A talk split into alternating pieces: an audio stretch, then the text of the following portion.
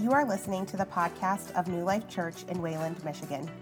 Our longing is to see zero people in our community living unchanged by Jesus. We are a church navigating the messiness of life together in community. One of our core convictions is that everyone is welcome, no one is perfect, and anything is possible. I hope you know there is a place in the family for you here. For more information on gathering times and location, check out our website. But for now, I hope God speaks powerfully to you through this word. Well, good morning. How is everyone doing this morning? Good. Awesome. Well, I'm glad you're here this morning. If we have not met yet, my name is Brad, and uh, I get to serve as the lead pastor here at New Life. And uh, we're in week two of a series called Christmas Scandals. And if you know anything about the story of Christmas, it is actually a pretty scandalous story. And so I put this out on social media this last week. I sent an email, carrier pigeon, smoke signals, any way I could get you it across that today is a little bit more of a PG 13 uh, message, just simply because of some of the content and story that we're diving into today. And so, uh, if you're a parent in the room and you need to make accommodations for your kids, uh, feel free to do that. But this is your fair and last warning that there is a little bit of PG 13, not, not terrible, but a little bit of PG 13 stuff uh, for this week. Um, and so, I would love to open this morning just uh, with prayer because this is a little bit of a harder message this morning. In fact, this is probably not a message I would go into a church as a guest and preach, but this is a, a message that I believe our community needs. And so I speak to you as one of the family this morning. Uh, and so I would love to just open with prayer and then, uh, and then we'll jump in. Jesus, we thank you for your birth, for your presence. God, that you, just as even as we read in Isaiah 9, that you stepped into human darkness, that you stepped into this sinful and broken and just messed up story, and you intervened. And so, God, this morning I pray that whatever people are walking in with this morning, whatever sin issues, whatever heaviness, whatever burden people are walking in with this morning, God, I pray that they will allow you, that they will open their hearts to allow you to rewrite the narrative for us to provide healing where there is brokenness, to provide forgiveness where there is sin, God. God, I just pray you move powerfully in our community, in our family this morning. It's in Jesus' name we pray. Amen. So I want to start this morning by asking a question that David kind of asked last week, and I want to build on it and go a little bit deeper with it this week. But the, the question that I want to begin with this morning is who is the good news of Jesus for? Who is the good news of Jesus for? Now, if you were here last week, what was the answer to that? Everyone, right? All people. That, that's an easy answer to give, right? It's easy to say the good news of Jesus Christ is for all people. This is the announcement that the angels made when they appeared to the shepherds. We bring you good news of great joy that will be for all people. That's an easy statement to make. It's easy to generally say that the good news of Jesus is for all people.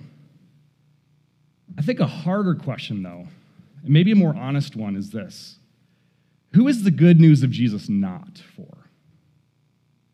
Who is the good news of Jesus not for? Because it's easy to say the good news of Jesus is for the battered and the abused it's easy to say that the good news of Jesus is for the victim and the violated, for the unborn and the foster kid, for the rich and the poor and the black and, and white. But when we ask the question this way, I think it makes it more specific, more personal for us. Like, like is the good news of Jesus for your father who left your family as a child and abandoned you? Is the good news of Jesus for him? Is, is the good news of Jesus for Ethan Crumbley, who murdered four of his classmates in Oxford? Is, is the good news of Jesus for those who have hurt you and abused you? Is it for Josh Duggar, Ghislaine Maxwell, and Jeffrey Epstein? Yeah, I went there this morning. Is the good news of Jesus for both victim and violator alike? Is it for the birth parents who abandon the foster kids that are now in your care? Is it for your spouse And maybe the hardest one of all is the good news of Jesus Christ for you. Because here's the deal, guys the scandal of Christmas. The scandal of Christmas is that the good news of Jesus Christ is for blank. And we all have a name or names that we would put in that blank, don't we? Every single one of us has a name or names that we would have a hard time putting in that blank. The scandal of Christmas is that the good news of Jesus Christ is for blank. It's easy to say all people, it's a lot harder when it gets really painfully specific for us. And we live in a world that likes to celebrate and praise good people and cancel bad people, don't we? Like, we live in a world that's obsessed with kind of dividing people between good people and bad people. And I think if you were to do a poll in this room and people watching online, every single one of us, I would assume, at least want the world to be rid of evil and injustice and pain for those who are oppressed.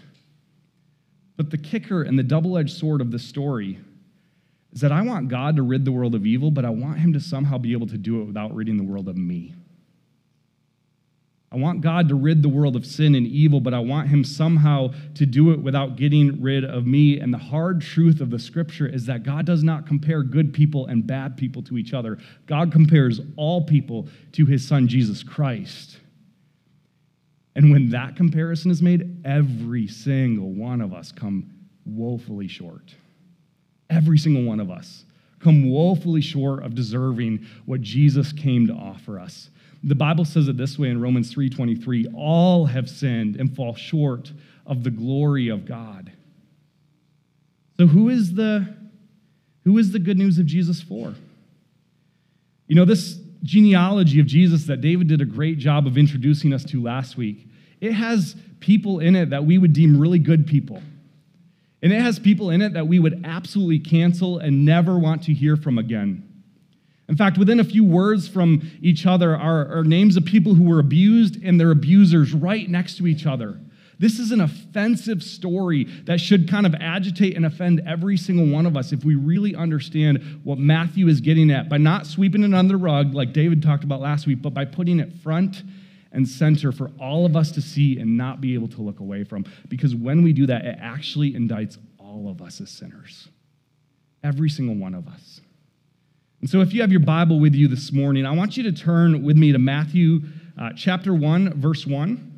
And we're going to look at two stories today in Jesus' genealogy. We're going to kind of compare and contrast two people, two stories in Jesus' genealogy this morning. And so, Matthew 1, verse 1 says this The book of the genealogy of Jesus Christ, the son of David, the son of Abraham, and Judah, the father of Perez and Zerah by Tamar. So Tamar is their mother. And David was the father of Solomon by the wife of Uriah.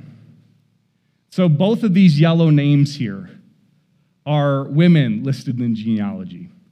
And like David talked about last week, this was a really rare thing to do because your genealogy was your resume, it was your identity. We, in like kind of Western culture today, we put a lot of stock in kind of what we do, our career, our kind of financial status. They put this same amount of stock, if not more, in their family line, where they came from. And so to do a genealogy is this is where Jesus comes from. This is a picture of who he is and how he came to approach the world. So, the first story I want to look at today is the story of Tamar. Tamar is a name that most Jewish people would want to forget. In fact, uh, Matthew could have just said it was Judah who was the father. He didn't have to bring up the name Tamar. Tamar is the wife of one of Judah's sons, a guy named Ur. And all it says about Ur is that Ur was an evil man and God just kind of offed him. like that's all it says. How would you like that to be your description in the Bible? He was evil, and so the Lord put him to death. That's all it describes about her first husband. And so the, the custom of that time, the law of that time is that if you lost your husband as a woman, you became a widow, and there was no status in society that was more powerless than widows. Your, your value was not found in your education, it was not found in your job, it was found entirely in your family line, entirely in your ability to bear children. And so when Ur dies, her husband dies, what was customary by law to protect Tamar was for Judah to offer his next son to Tamar. So the next son was a guy named Onan. And Onan really did not want to conceive a baby with Tamar. Like, really, really didn't, and got creative to avoid that thing happening. I'll let you read the R rated version in the passage. I'm not going to get into that. But he got really creative to do everything in his power to avoid conceiving a, a child with Tamar. It was selfish, it was unjust. And so, what does God do for Onan? Same exact thing as her. He just kind of strikes him down, takes care of him. And so now Judah, Tamar's father in law, sees this, and he's like, okay, this woman, two of my sons have now died on account of this woman. She's kind of a black widow here, okay? Like, I'm, I'm gonna send her back to her dad, and he can kind of just deal with her. She's bad luck. And so instead of Judah having Tamar marry his third son, he sends her away to be a widow, worthless and powerless in this society. And so, what does Tamar do? In an effort to survive, and by the way, she's about 15 years old in this story. In an effort to survive in this world, she dresses herself up as a prostitute and she goes to the roadside and she puts herself out there in hopes that she could possibly conceive a son with anybody who might walk by because that was her ticket to worth in this society. And lo and behold, who comes walking by to hire a hooker? Her father in law, Judah. And he hires his daughter in law and ends up conceiving two children with her, but he doesn't know it's her. And I want you to look at what happens in this story in Genesis 38, verse 24. This is such a messed up story, guys. Genesis 38, verses 24 through 26. And three months later, Judah was told, Tamar, your daughter in law, has been immoral. Moreover, she is pregnant by immorality. And Judah said, Let her, bring her out, and let her be burned. Now, I just want to pause here for a second because if, if a woman is found guilty of prostitution, it was customary for her to be put to death, for her to be stoned. But Judah doesn't say, let us stone her. He says, let us burn her, which in that world was the most severe pain, probably still in this world, is the most severe, painful way to die. See, he's not just after the law being fulfilled for Tamar, he's after vengeance for Tamar. Burn her. She's a whore, and I knew it all along. This is essentially what Judah is saying about his daughter in law. And I want you to watch what happens. As she was being brought out to be put to death, she sent word to her father in law By the man to whom these belong, I am pregnant. And she said, Please identify whose these are the signet and the cord and the staff. So Judah has his own materials, his own contents come to himself to identify who this man is that impregnated Tamar. And what he sees, what he sees shocks him a little bit. There's almost like this awakening, this real, oh my gosh, those are mine. I'm guilty. I'm found out. And this is what he says He says, She is more righteous than I, since I did not give her to my son Shelah, and he did not know her again. Guys, this is a messed up story. I mean, it's incest and prostitution and rape and injustice for the widow and the orphan. It's, it's awful. And, and what I, I think is so powerful about it is it's in this moment of, of possibly Judah's greatest hypocrisy, where he receives his, his items, his materials, and he it's not just that he recognizes those things, he actually recognizes his own sin in that moment. He recognizes his own sin. What was his sin? Well, it was two things. It was hooking up with a prostitute. That's like the one a lot of conservative Christians point out. But his, his other sin, and this is one that I think sometimes American Christians miss, was depriving his daughter in law of the justice that was due to her. See, we often think, well, he was just being stingy. He was just being uncharitable. No, in God's economy, he was being unjust and sinful by not providing for this woman who had need, by hoarding for himself and not providing for this woman. This is what the Bible calls injustice. And when Judas says she is more righteous than I, he is saying she is more just than I. They're the same word, they're interchangeable with each other. See, the scandal of Christmas is that even in a story like this, you can't really identify exactly who is victim and who is violator because nobody looks good in a story like this. Everybody's indicted in a story like this. Tamar's indicted, Judah's sons are indicted, Judah's indicted. And I would say this understanding the scandal of Christmas begins with understanding, just like Judah did in the story, when he received his items. Wow this story actually indicts me just as much as it indicts anybody else. So, who is the good news of Jesus for? Well, the offensive part of it is that the good news of Jesus is for victim and violator alike, both. And that's a hard truth for us. See, this is a story where nobody looks good. I, this is a story where, like, we would send these people to Dr. Phil to have him put them in their place okay, to sort this out. It's a very messed up story. And these are Jesus' ancestors. And Matthew doesn't sweep it under the rug to make Jesus or, or the story of Jesus look better or more squeaky clean. He puts it right front and center and says, Judah and Tamar by name are part of this story. And it is very broken. Very broken. So that's one story. Bookmark that. We're going to come back to it. The second one is the story of David and Uriah's wife. And this is a story maybe you know. If you, if you know Leonard Cohen song, you know this story already.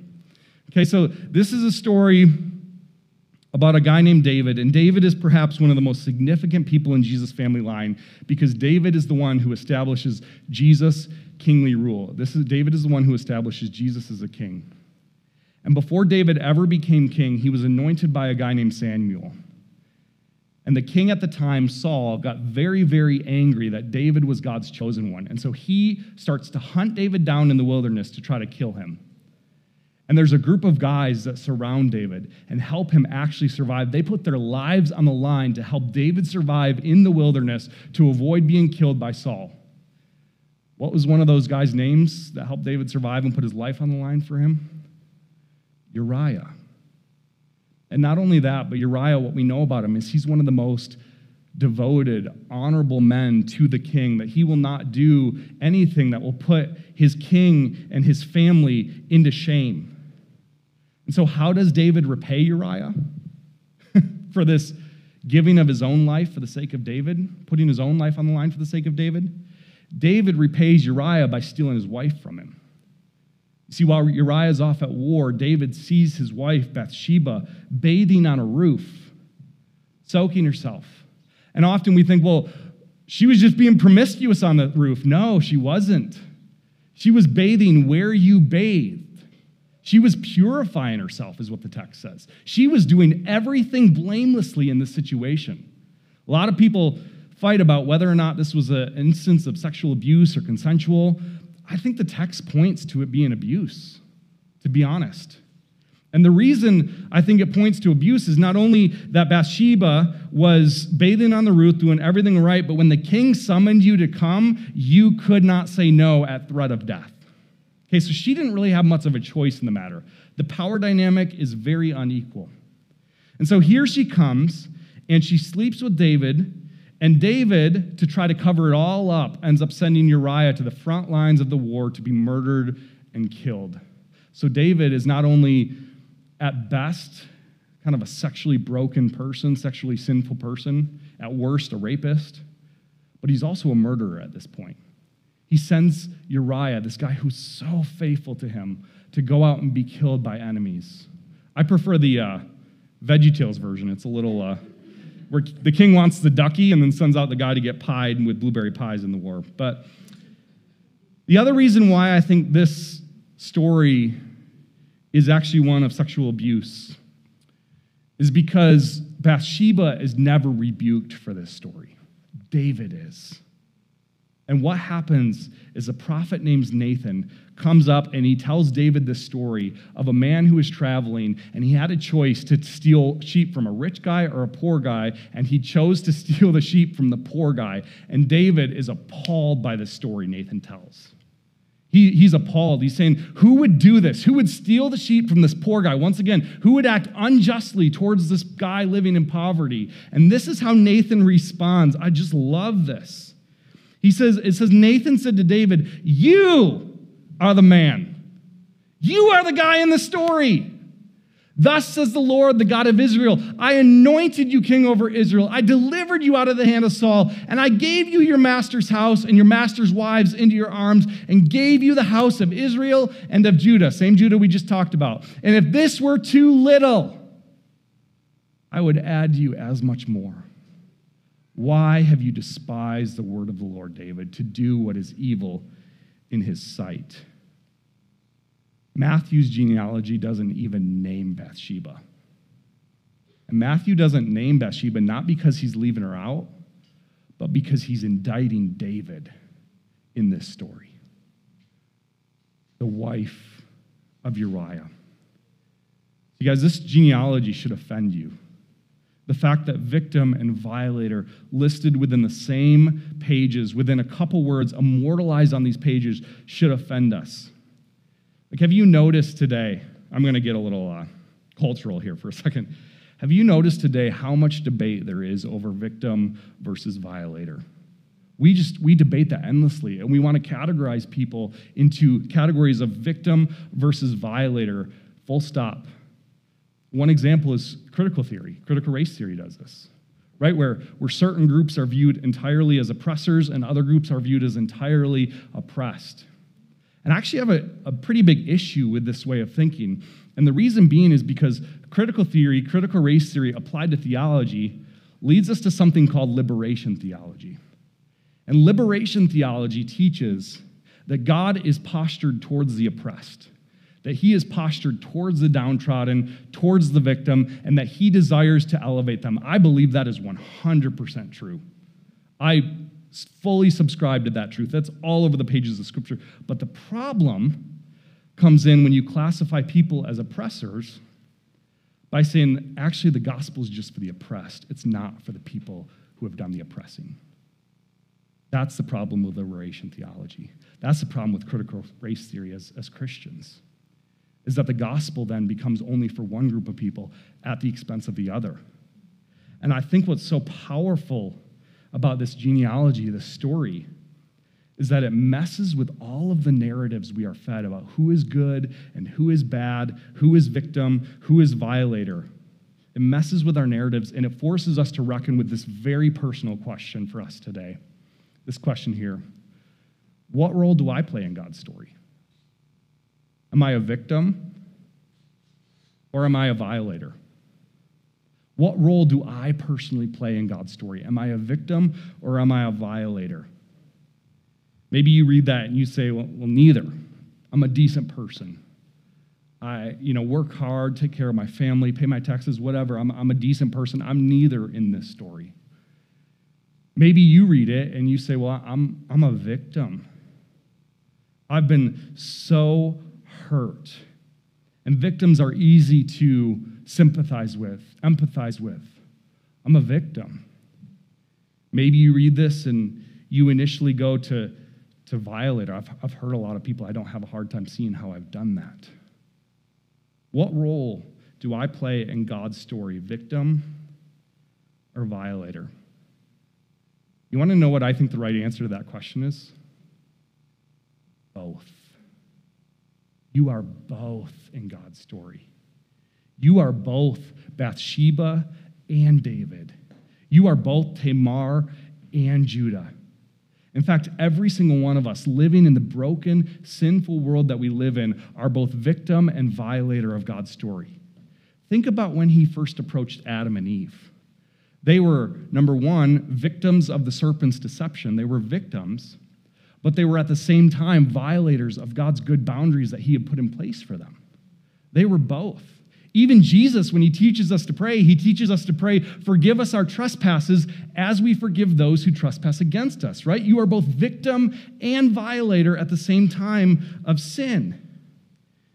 Here is why is it so important that we see ourselves as both? Here's why. Because people who don't see themselves as victims of sin in God's story can convince themselves that they can live on their own merits and their own righteousness that they have what it takes to pull themselves up out of the hole of the sin and the junk that they have landed themselves in. People who don't see themselves as victims in God's story means that they can somehow rescue themselves or stand on their own abilities or stand on their own righteousness. And I'm here to say there is power in admitting how powerless you are in this story. There is power in me admitting that I actually don't have anything within myself to save myself, to pull myself out of this hole, and to do anything to stand before God on, on my own righteousness.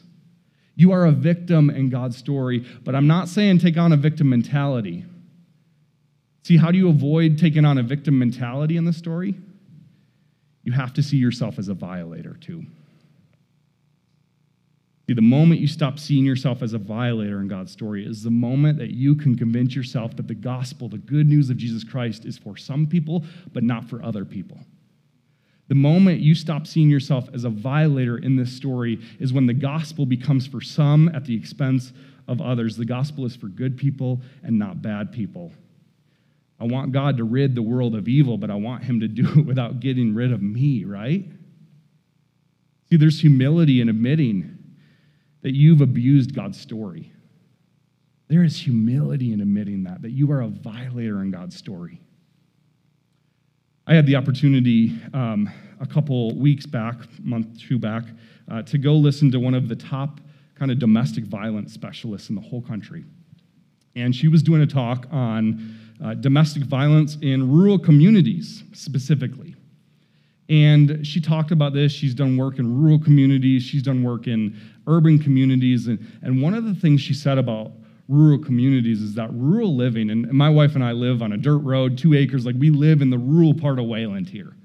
And uh, one of the things that she said is rural life can be a beautiful life, right? It can be amazing, right? There's, like, I credit living, like, kind of away from a lot of people as what kept us together during the pandemic and all that stuff. Like, it was just nice to be kind of away from people um, and just to be with our family. But but there's also a dark side to rural living. Because what you see a lot is that because houses are spread out more, and because it's easier to keep things a secret, you actually see very, very high rates of domestic abuse and violence in rural communities. And I'm just going to tell you, I have seen that play out in this community many times over. It's a reality of the community that we live in. And and, and all of it. She talked about the trauma and the gaslighting and the narrative that victims are fed that can literally rewire brain function. But then she addressed something that stuck with me above everything else. And this is the thing that I cannot get out of my head from her talk. And I'm just going to read the quote. She said, Victims can become violators if they never learn to rewrite the narrative. Victims become violators if they never learn to rewrite the narrative. This impacts individuals, families, whole communities. This is the story who was the little boy who was wounded as a child over and over again and grows up just to become a bigger little boy who looks like a man but is still a boy and just perpetuates those wounds of abuse in his own family. Victims and violators i mean in god's story they're so intertwined with each other. But the good here's the thing I, have given you a lot of bad news up to this point. This is the good news of the story and i need you to understand this this is the profound good news of the story of jesus christ is that jesus redeeming power is that he alone can rewrite the narrative for victim and violator alike. This is the good news of christmas that He alone has the power to rewrite the narrative, that in God's story, you are both victim and violator, and it is only Jesus Christ who can rewrite that narrative. Let me give you some examples. I hate sexual abuse, I hate it. I hate when I see people taking advantage of each other sexually. I hate sexual abuse. Jesus hates it even more than I do. Jesus hates it even more than you do. Because when Jesus looks at the world, he doesn't just want to get rid of sexual abuse in the world. What Jesus wants to do is get to the root of what causes sexual abuse, and that is lust. And when that is the standard, none of us stand before him innocent. Not a single one of us. Jesus wants to get at the root. He, he wants to rewrite the narrative in your life that seeks to use another human being for your own personal gratification. See, it's easy to classify and just say, Jesus wants to take care of those bad people, but in front of Jesus, man, we're all sinners. None of us stand on our own two feet. Here's another one. I, I hate racism and genocide. He does too.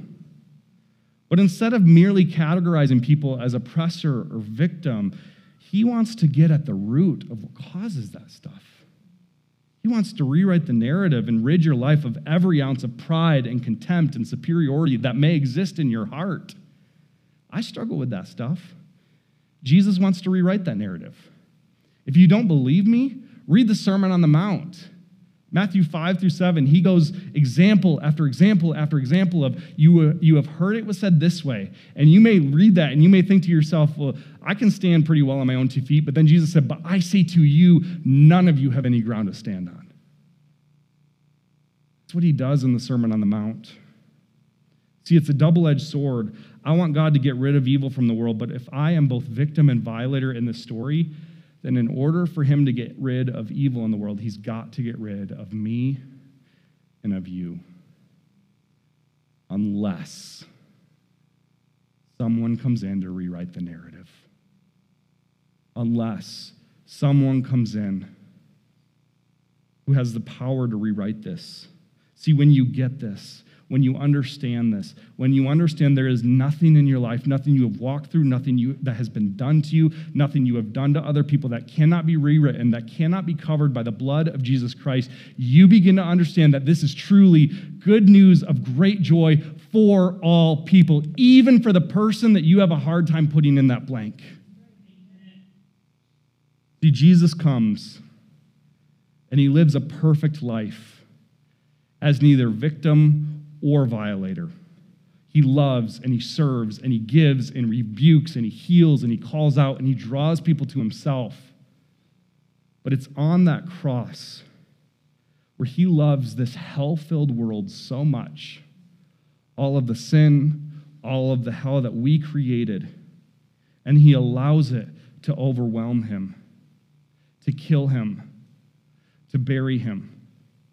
It's on the cross where Jesus takes on the role of victim, an innocent man whose blood is shed through no fault of his own, and where Jesus also takes on the role of violator. He who knew no sin became sin for us, that we might become the righteousness of God. See, on that cross, Jesus took on the role of the Josh Duggars of the world. Jesus took on the role of the Ethan Crumbleys of the world. Jesus took on the role of the Brad Vandersons of the world. He took on the role of you. This is the hope of Christmas, guys. That the resurrection of Jesus Christ is God's message to the world that your sin and your, your, your just brokenness and hell do not need to have the last word in your life. This is the hope of Judah and Tamar's story. In spite of your sin, Tamar, you are more righteous than I. Righteousness is still possible. This story, Judah and Tamar, points us to a greater Judah, a greater story of someone who actually has the power to cover all of our sins and all of our shame and all of the stuff we do to each other and we do to ourselves. The same thing is true of David and Bathsheba. David is referred to as a man after God's own heart. This rapist murderer is referred to as a man after God's own heart. Why? Because he repents. This soul, gut level repentance, saying, God, I don't have the goodness in myself. I am a violator of the worst kind in your story. But God, I need you to give me a new heart. I need you to rewrite the narrative. And you know what happens with Bathsheba? We don't know 100%. We know she becomes the mother of King Solomon. But here's what a lot of scholars believe that Proverbs 31, the last proverb in the book of Proverbs, that talks about this woman of nobility and strength and character and not fearing man, but fearing the Lord and caring for the poor and keeping the orders of her household in, in order. Like, we actually believe that that passage is talking about who? Bathsheba. Because God has the power to rewrite narratives, He has the power to heal and restore. And so, are you offended that the good news is for those who have hurt and abused you? Good, you're getting it. Are you even more offended that the good news of Jesus Christ is for you? Even better, you're really understanding it. This is the scandal of Christmas. And so, how do we put this type of thing into practice? Like, practically speaking, how do we make this practical? There's two words that keep coming up over and over again in my mind that I've said before, and I'll say again, I'll say to them blue in the face, is these two words right here forgive and repent. Victim's greatest pathway to freedom is forgiveness. And there is no greater forgiveness when you also see yourself as a violator in God's story to say, He forgave me? He forgave me? Well, then I have no choice but to forgive those who have hurt me. If you are unsure of how this works, read Matthew 18 and go put your name in the story Jesus actually tells, and you will, you will realize how incredibly important and freeing forgiveness is in this story and rewriting the narrative. Forgiveness is not reconciliation. It is not necessarily putting your it's not putting yourself in harm's way. I want to be really clear about this for those who have been hurt and abused. It is not putting yourself back in that position. But it's forgiving. It's understanding how deeply the work of God on the cross has impacted me that my only option, the only reasonable response is extending that to other people. And then the second one here is repent. Violators need to repent. Like serious, soul level repentance. A repentance that isn't just words, but is action that actually is going towards sin. And repentance is saying, No, I am putting a stake in the ground and I am turning and doing a 180 and walking back towards the person of Jesus. Violators need to repent. And if every single one of us sees ourselves as violators in God's story, then the, then the posture of our lives is one of constant repentance over and over again. Man, I want to talk to you for a second if you are abusing your family, stop. As clearly as I can say it, stop and repent. Don't act like a boy. Step up, be a man. Yeah, you were a victim, but you're also a violator. Repentance is the only thing that can rewrite the narrative in your story repent. So, as the band makes their way back up this morning, I know this is a heavy week. And this, by the way, is the heaviest week of the series, okay? It gets lighter from here. We get to talk about Rahab the prostitute next week. So, uh, there you go. Um, this is the heaviest, but I think our sin needs to feel heavy because it's in the heaviness where the light of who Jesus is actually has the power to shine the brightest. And so, as we close today, this is what I want to do. I want to read David's words after Nathan confronted him. And they're not going to be on the screen. I'm going to read them right out of the, the good book here. And I just want to read these words. And then what we're going to do is we're going to there's going to be an invitation during worship just to respond in repentance just right where you are. To just lay it all out, to say, God, this is who I need to forgive. Maybe there's a name that comes to your mind. God, this is where I need to repent. Maybe there's something going on in your life that's under the surface that nobody else sees. Bring that to Jesus.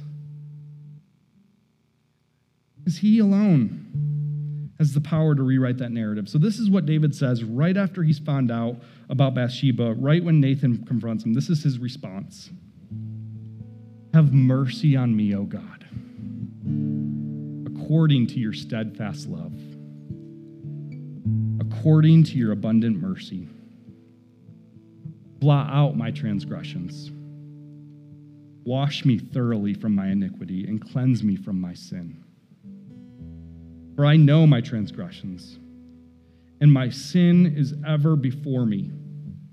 Against you, God, you only have I sinned and done what is evil in your sight. I am a violator. That's what he's saying here so that you may be justified in your words and blameless in your judgment. Behold, I was brought forth in iniquity, and in sin did my mother conceive me. Behold, you delight in truth in the inward being, you delight in the uncovering of that, and you teach me wisdom in the secret place. Purge me with hyssop, and I shall be clean. Wash me, and I shall be whiter than snow. This is language that does not see himself as someone other than a victim who, who is completely reliant on God to bring him out of that pit and bring him out of that hole. It is not by your own strength, it's by his alone.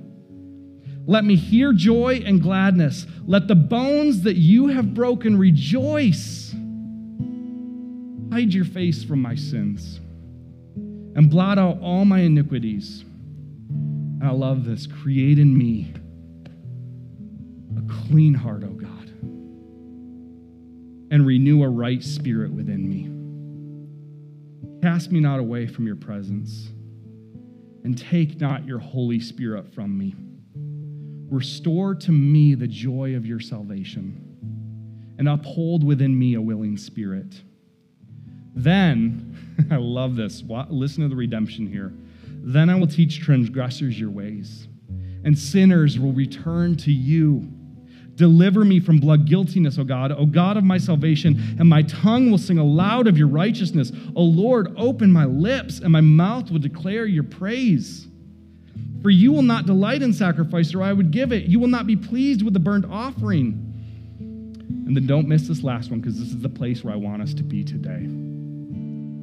The sacrifices of God are a broken spirit, a brokenness over our own sin a broken and contrite heart, O oh God, you will not despise.